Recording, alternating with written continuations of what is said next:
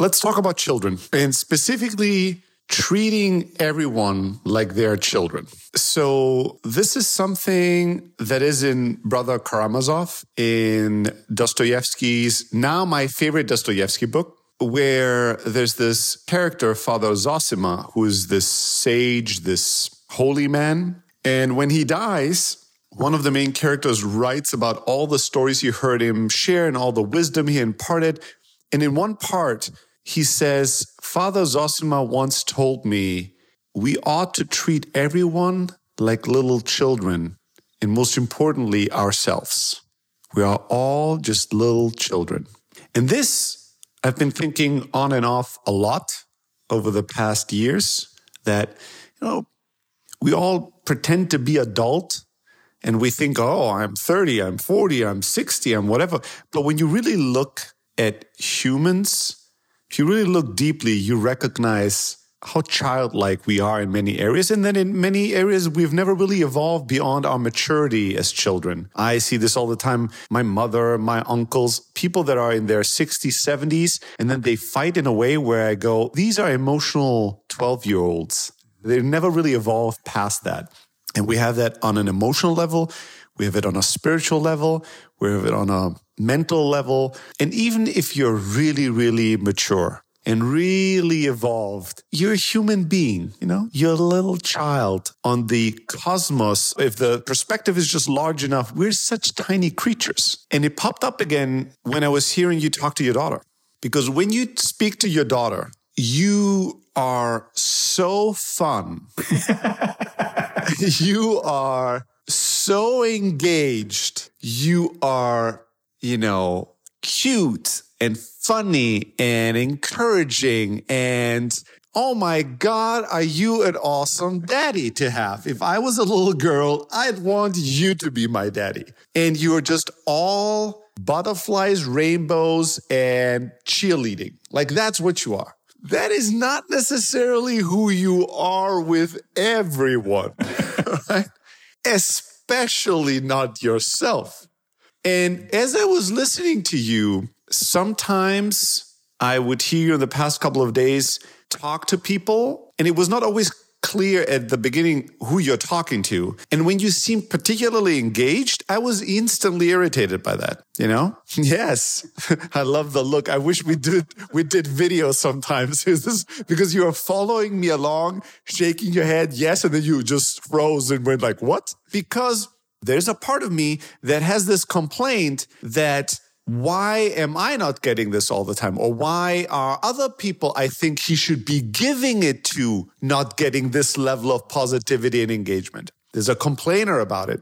And then eventually I realized, oh, he was talking to his daughter, which makes it a bit like, okay, well, glad I didn't say anything about that. glad nobody knows my most personal feelings and thoughts. Let's record a podcast. Yes, record a podcast about it since, uh, you know, that'll make you look really great. But also, today when I was hearing you talk to your daughter, my first thought was, wow, he's so different with her than he's with anyone else. And then I thought, well, I am not as different with my two sons as I am with everybody else. I think the difference is there, but it's not as stark. But I did think, wow, that is his already realized potential in an area of life. If he can be and I thought this of myself as well. If we can be so incredibly loving, so incredibly graceful, generous, patient, you know, funny, lighthearted, encouraging to our children,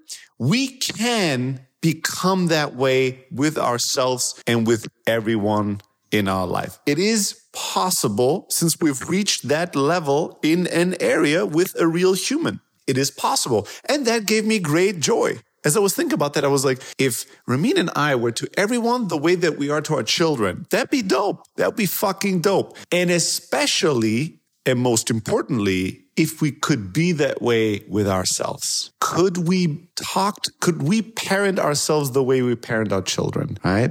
Moment from a couple of weeks ago when I was snowboarding, right? And first time snowboarding, looking very bad as an almost 40 year old man on a snowboard, right? And kind of on day three or four, kind of struggling through it. And then at one point, like going down this big slide and changing my inner voice where I was like, And this is something I always, with Anna, used to say from when she was very small. You can do it, Ramin. You can do it. And it was so strange, right, to do this and say, you can do it. And then breathe in and out. You can do it. And suddenly I could do it, right? Mm. And the snowboarding instructor, after, you know, after I ended that one, I was like, this was your moment. Now you got it. And I, I felt, yeah, I got it. And I was like, this is insane. Like so simple, right? But made such a huge difference. Yes, believing in yourself, encouraging yourself. Also having some fun, you know, when you do these slightly silly things uh, where you're like, you can do it. Yeah. yeah, yeah, yeah. It doesn't feel very adult or sophisticated, which is why it's right and more honest and truthful than all the sophisticated bullshit because life is silly. Like these things, going surfing down a mountain on two sticks is a silly thing. Be existing is sort of silly and a paradox and funny and tragic. But doing some of the things that we do, treating it with this fake sophistication as, oh, this is very important. I'm writing an email to the marketing team. Like, you know, shut the fuck up. Like, just have some fun. And that have fun with it, encourage, make yourself relax through the release of laughter, make yourself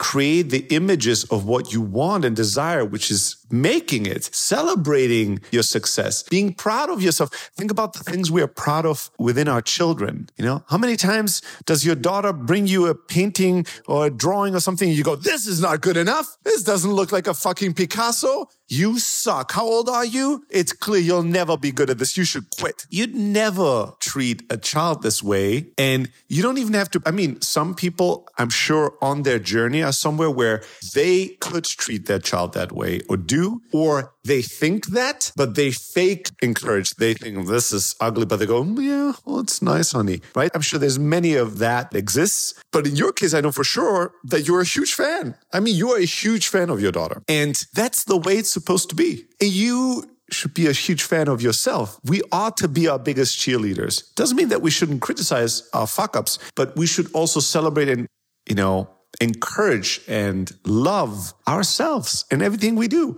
and not have these insane expectations where as a child if you'd be like this does not look like picasso you would deserve a fucking ass beating because you're a douche and an idiot. How could a 10 year old paint like Picasso? That makes no sense. Well, that's the way we judge our own works. That's the way we judge our own life. Especially when we start something new, especially when we attempt something difficult. Where's the tenderness? Where's the grace? Where's the patience? Where's the encouragement with just the very beginning? And then we just go, well, this isn't just like if I was an world expert at this. You know, the fun, the being silly, the silliness, the fun, the lightheartedness, the love, the encouragement, the passion, the playfulness that we too specifically display with our children. That's the way we can treat every person in our life and we can treat ourselves. It's possible since we do it. They are human beings and we're capable of treating people and honestly, authentically that way. Like we do it and we believe it and we live it.